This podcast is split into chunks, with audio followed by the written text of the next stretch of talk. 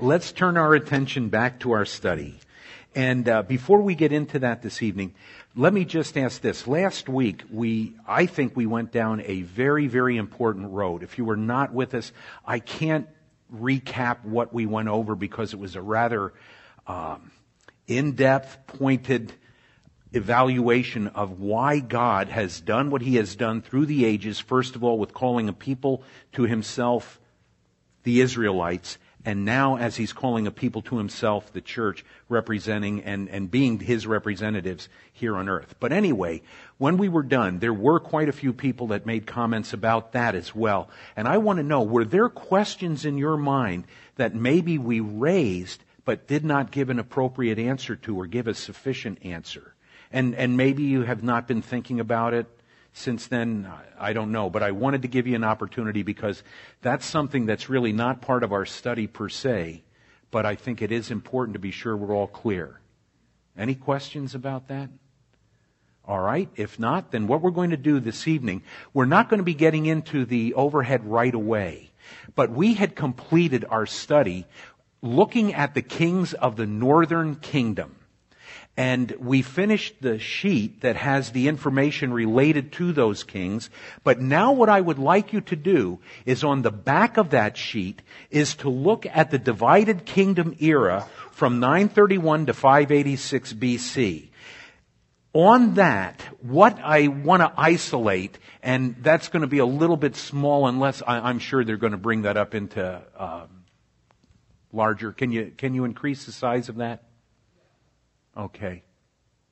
While you're doing that, um, isolate the column on the left because the columns, as you see them there, first of all, it identifies the kings of the northern kingdoms in that left column.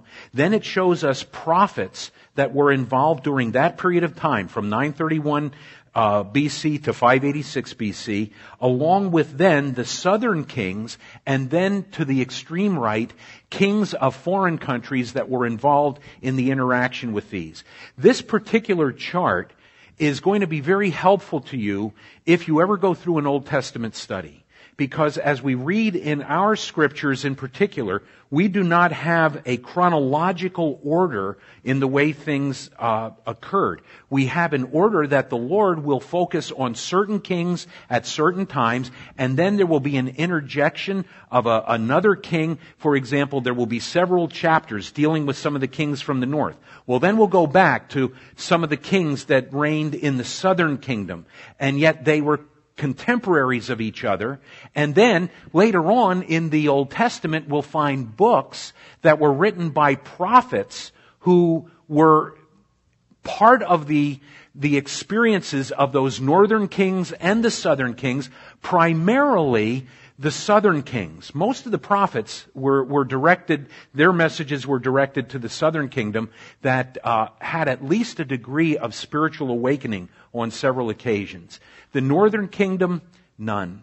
Uh, it started with uh, idolatry and it finished with idolatry. And so as you look at those names, what I want to do is isolate that left-hand column and here's something that we'll probably go through very quickly tonight, but I do want to give you an opportunity if you'd like to jot some things down, just so you have a hook to identify these kings. If we tried to take time to study all of the kings, uh, we would really become bogged down for quite a while.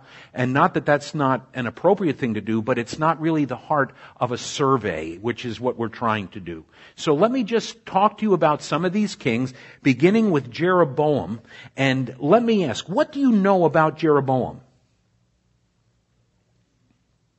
What are some of the things that would be important for us to know about him? Dave.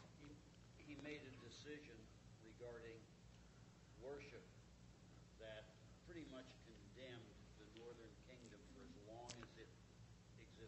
That's very insightful. The decision he made had an impact upon all of the northern kingdom for the rest of their existence. Do you remember what that decision was?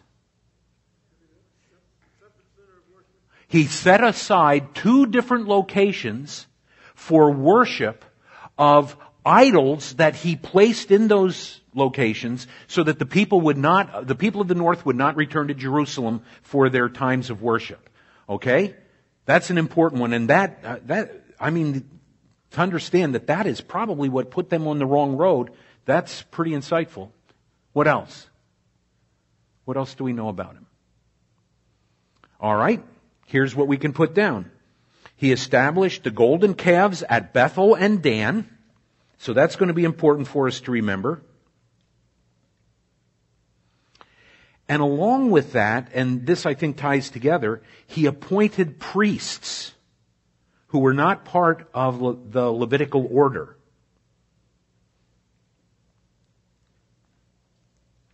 And then he did a thing that Saul had done many years before. He officiated at the altar. Of course, if you're worshiping a false God, it's not exactly the same as what Saul did because Saul was taking the place that God had given to someone else to, to perform the acts of worship.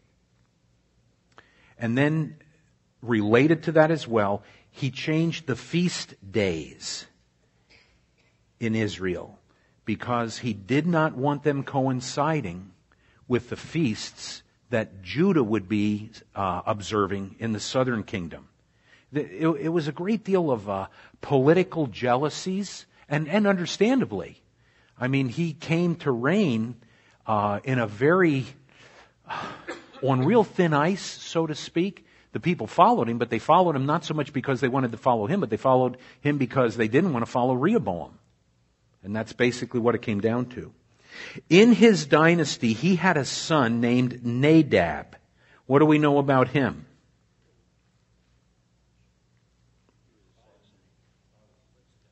Followed in his father's footsteps.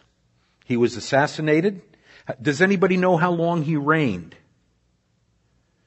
Reigned for two years, and then he was assassinated by a man by the name of Baasha, who then took over the kingdom and established a new dynasty. You see, you've got a host of different families that are going to be involved in the reign as kings in the northern kingdom. There's a lot of intrigue. There's a lot of murder. Uh, there's a lot of rebellion even within the uh, the royal court, and here is where one of the initial changes take place. When Nadab had reigned for two years, Baasha said, enough, killed him, and then he took over as king and began a new dynasty. So what do we know about Baasha?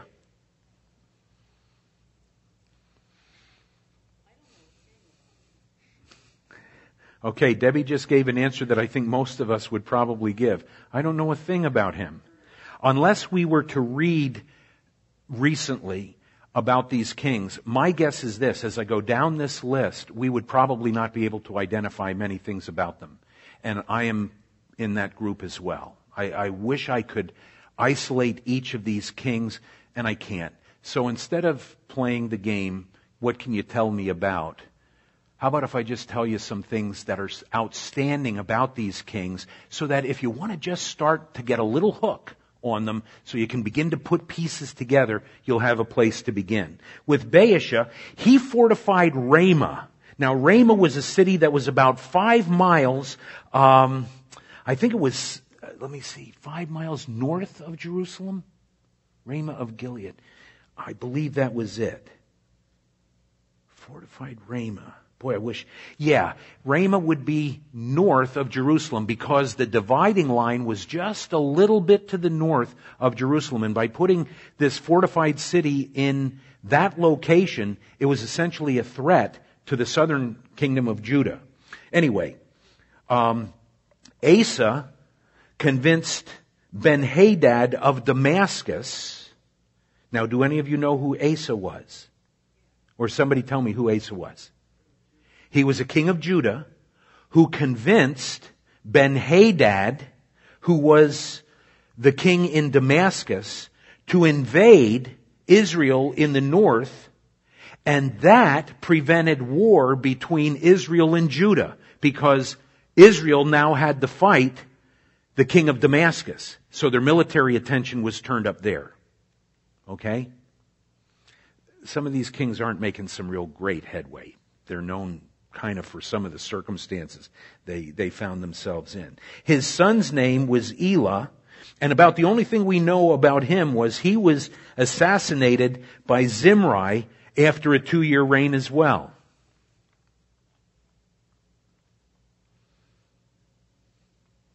And then we find that Zimri did something that kept him from being king. He committed suicide.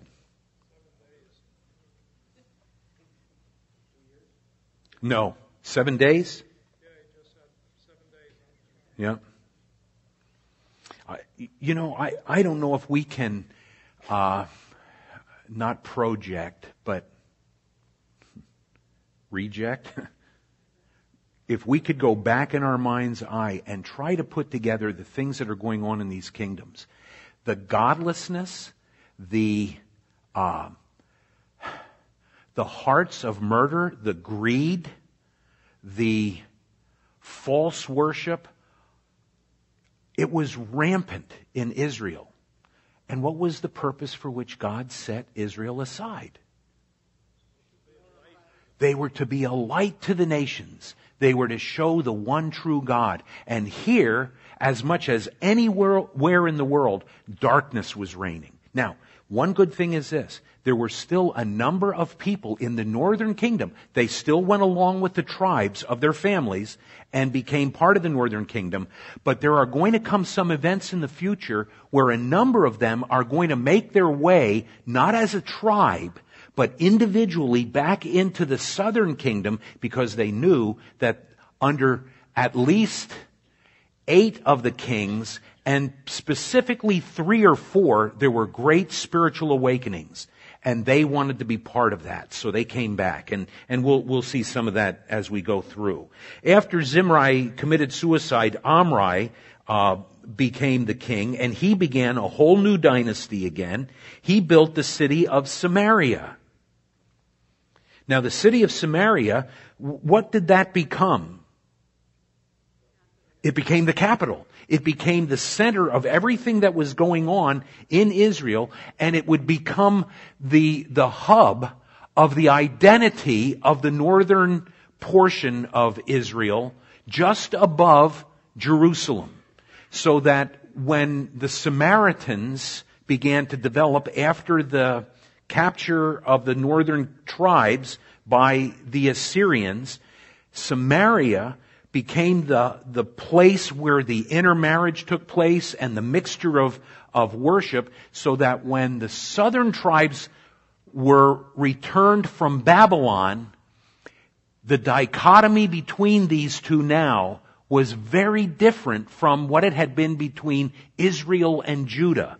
Now it's Israel in the south, but it's still Judah. Let me. Uh, this is where the words get a little bit hard. The northern tribes are scattered, so you don't have the identity of the northern tribes anymore. So now the southern tribes will become known as Israel, though they previously had been known as Judah, and they developed a hatred for the mixed breeds of the Samaritans. And it helps you kind of see a little bit of the flow of how this developed. And it starts right here with Omri. He builds this city of Samaria, and that becomes the, um, the hub. Now, he had a famous son that you see on that listing who became king, Ahab. What was one of the major things that Omri did that affected Ahab and in many respects kept the ball rolling down the hill of uh, disintegration of spiritual awareness. Do you know what he did? Yeah, he took, he, he arranged the marriage of Jezebel to his son Ahab. So Omri, in an effort to try to increase the commercial value and the commercial impact of the northern tribe of Israel, made this marriage agreement. And that's often the way marriages went. They were designed for the purpose of bringing together kingdoms for either military or economic purposes. Well, that now introduced a terrible influence upon Omri's son Ahab. And what we find out about Ahab is that he tried to do what his father did by increasing the um, the prestige of Israel commercially, and he did something that sounded good, but actually turned out to be something very bad as far as Judah was concerned. He entered peace with them, and by so doing, drew the king of Judah into league when he would go to war against other countries. Do you remember was it Jehoshaphat? Jehoshaphat went to war with him and almost gave up his life because of it. Well, we know a whole lot about this Ahab because he was so wicked. You, you know how, what, this you, you do know, which prophet was, um, involved in the history of the Jewish people at this point in time? Elijah, because this was the time when the prophets of Baal had been challenged by Elijah to determine who the true God was. And the Baal worship was introduced by Jezebel. So she's the one that brought that into the realm of the northern tribes, and that obviously affected them until the end of their existence, essentially. So let me see if I can find some more here. Um, no, I think that's enough for him. just to say this. Just remember this. Ahab was Israel's most wicked king. That would be important to remember for your test. Uh, let's skip by Ahaziah and go to Joram. Joram um, was the king when Elisha was serving, and he became, uh, he was drawn into some notoriety and into a relationship with Syria because of a man by the name of Naaman. What happened with Naaman? No, no. You, I know who you're thinking of. Yeah, that was um, uh, the, the guy with the that they. You're thinking of who David. Nabal. Nabal. No, no. Okay. Wait, time out. Wasn't Haman in Esther? She was in the book of Esther. That's not who we're talking about here.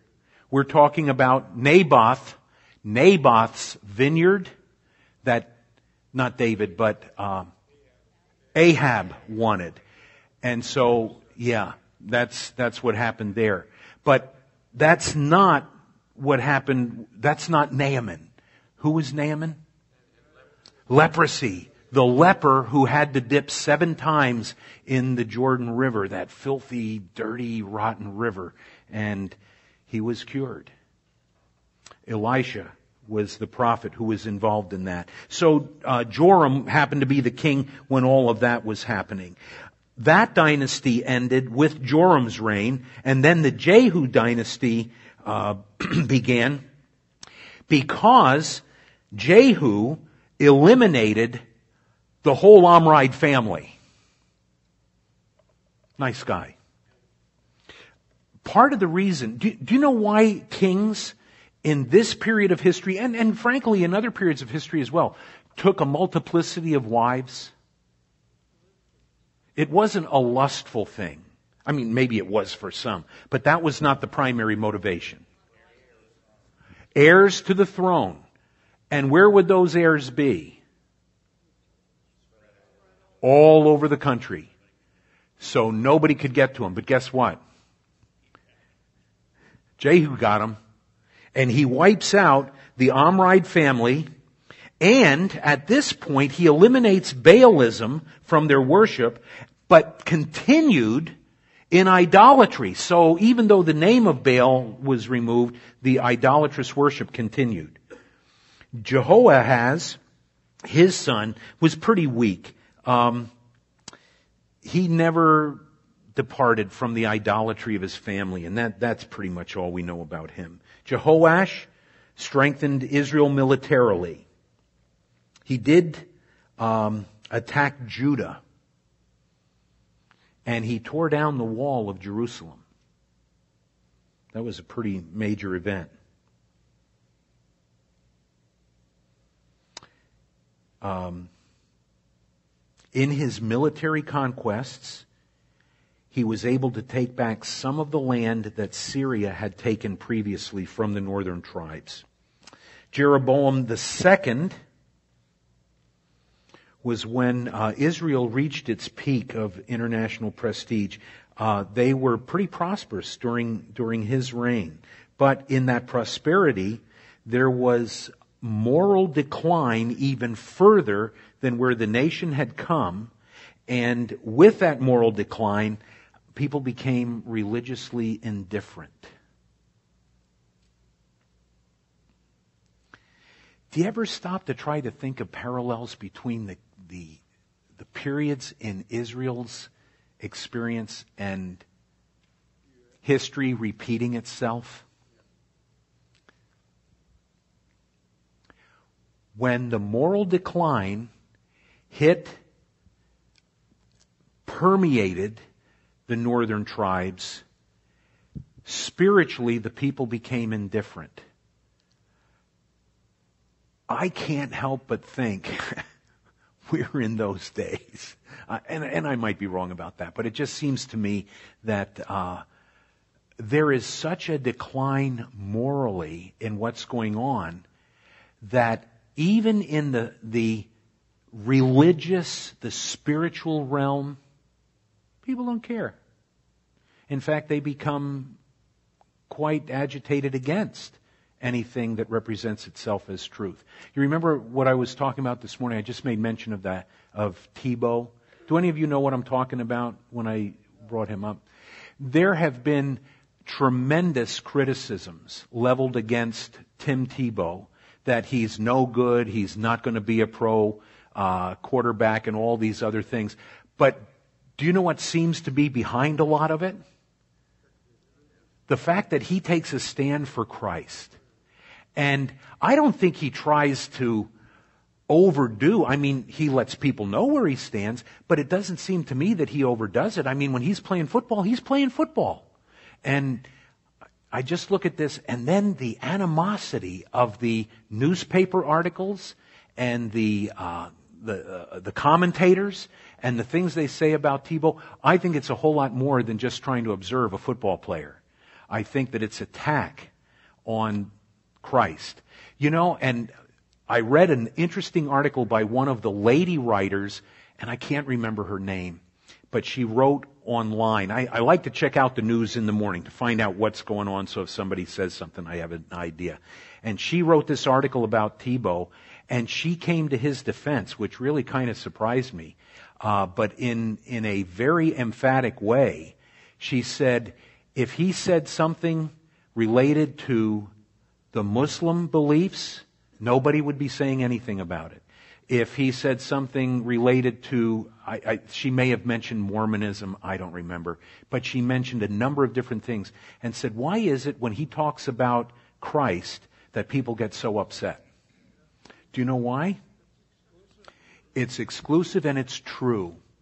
How, far, how hard do you have to fight against something that doesn't exist. There's one God who manifested himself as the Father, the Son, and the Holy Spirit. And if he is true, what, ha- what does that mean to everybody? You're going to answer to him someday. And if he has a standard of righteousness that is beyond the level you want to live, you've got to somehow do away with him.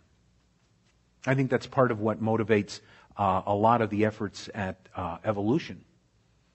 You don't want to answer to God. Because once you acknowledge that there is a creator, you're going to answer to him. Anyway. A little off track, but I think it, it's important. Uh, Jeroboam second, um, there were two prophets, and you see those in the column there, Amos and Hosea. Uh, they challenged that religious uh, indifference that was going on there. And then there was Zechariah who followed him. He reigned for six months, and then he was gone. And then he was followed by Shallum, who reigned for one month, and then he was gone. And then the end is beginning to come. you have Menahem and you have Pekahiah, who both found themselves in a military bind and they paid tribute to the Syrians. In other words, if you have an occupying, or even if it's not an occupying army, if you, if you don't want that army to attack, you will often, in the political realm, submit to paying tribute to the king of that country that is threatening you. Well, these guys began that process, and that process is going to lead to the ultimate captivity of the northern tribes. Because Pekah, who follows, allied with Syria to resist the Assyrians, but then he was assassinated, and he was followed by Hoshea, who stopped paying tribute.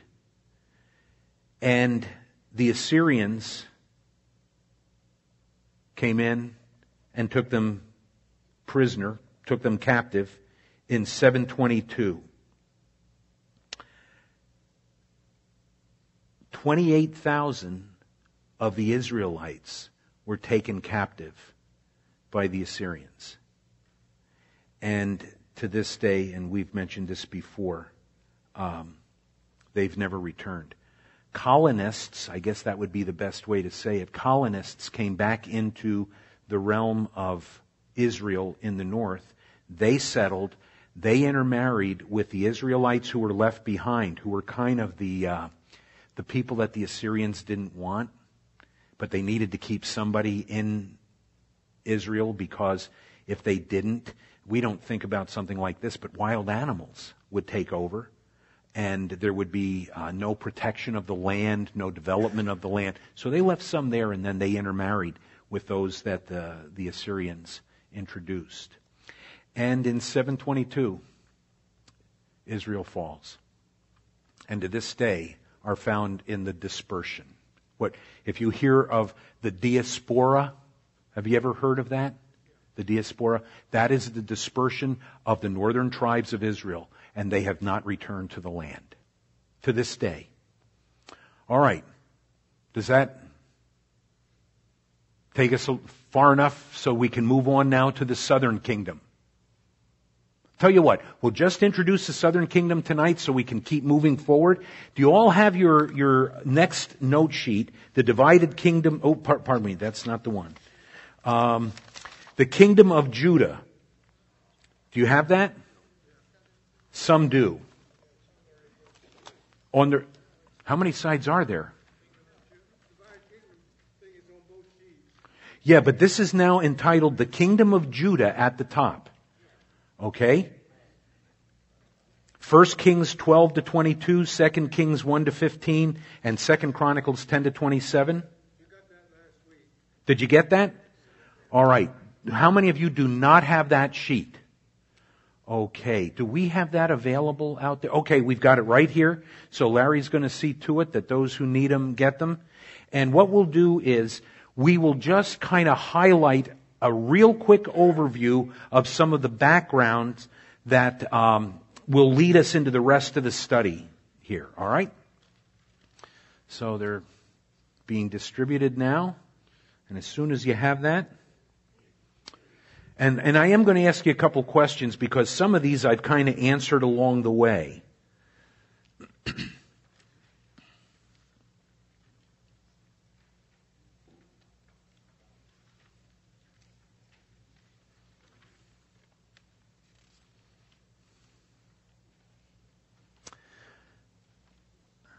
My mother in law needs a sheet. And my wife.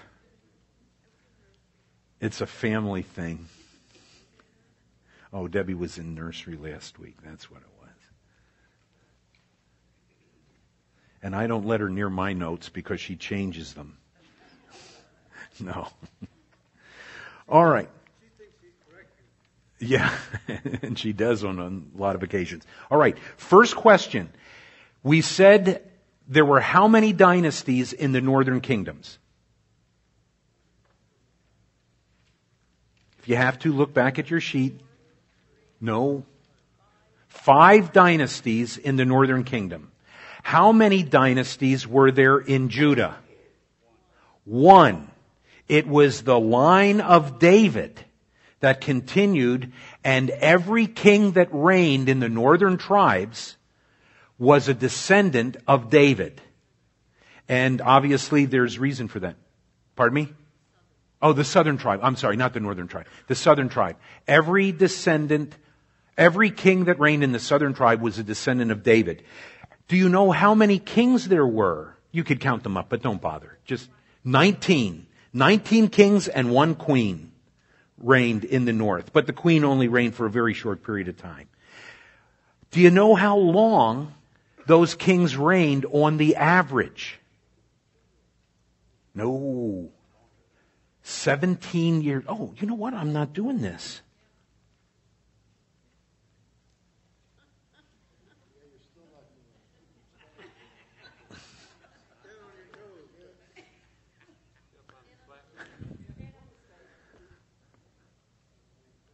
You know,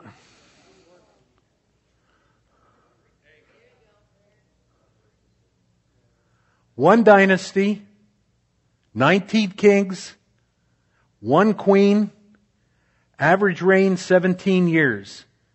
Some were good. How many? Some were bad. Okay? There were great revivals, and this, this is one of the things that uh, prompted or some of the things that were responsible for the continuation of the southern tribe of Judah beyond the existence of the northern tribe was the fact that there were spiritual revivals that took place. And the kings under which those took place were kings of, of which I think most of us are familiar. Jehoshaphat, Hezekiah, and Josiah. Um, sir. At some point, didn't the Levites from, many of the Levites from Israel come down and serve in Judah?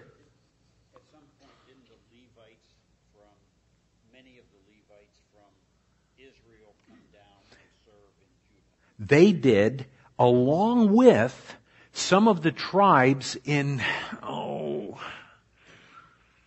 I forget, but they're like people from two or three of the other tribes. When we get to it, I'll, I'll try to remember who they are. There's a lot of little facts you have to remember about this, and I'm not sure I have them all memorized. But I, I know along with that, others came down as well. And part of it was because of these revivals that took place under these three kings. But ultimately, the sinfulness of the southern tribes and the rebellion and the idolatry led to the fall of the southern tribe, but this time not to the Assyrians. Instead, they fell to the Babylonians. They fell to Babylon. The worship was primarily focused on Jehovah, and the capital was in Jerusalem. Now, we refer to the southern tribes as Judah because they were the predominant tribe, but there was another tribe that was involved in maintaining the Davidic line in the southern kingdom. Who was it? Benjamin united with Judah. And it's almost like they evolved into it. I mean, it, there's not any real clear like, ah, oh, we rise up and we're, we're going to be, but no, they, they just kind of moved along and came into uh, this relationship with the tribes of Judah. Um, probably Benjamin did not go along with Rehoboam to begin with, but then later they, they moved. Um, Concerning the tribe of Simeon, it's possible that though there were given cities uh, within the area of Judah, many of most of the Simeonites moved north to the region of Ephraim or Manasseh prior to the division of the kingdom. I point that out to you just so you know that there was also some movement from the south into the north as well. We had been talking about the north, uh, the northern people from the north coming down. Um, eight of Judah's kings were good to some extent. They, they weren't completely perfect. In fact, some of the kings that we would look at uh, did not end life well. Um, can, can you just name one? No, I'm talking about those in the divided kingdom. But, but you're right, Solomon didn't end well. Joash, Asa, We're going we're to be introduced to him very soon. And they had, they had wonderful interaction with the Lord, but somehow in the later years they drifted and did not end well. So, Asa was the first to bring some semblance of obedience to Jehovah back to the kingdom. But when we look at his life, you're going to find that when he is overcome by an illness, um, he is warned and does not respond to the, to the spiritual warning that's brought his way. When we meet the next time, Lord willing, we will try to deal with some of the more specifics related to the kings of the north. Do you have any questions about where we've come tonight, about any of the things we've discussed? Tim. Uh, uh,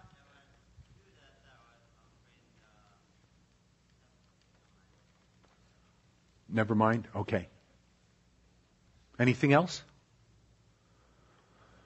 All right. I hope you all have a wonderful day, rest of the day, a wonderful week, and uh, we'll see you, Lord willing, next week.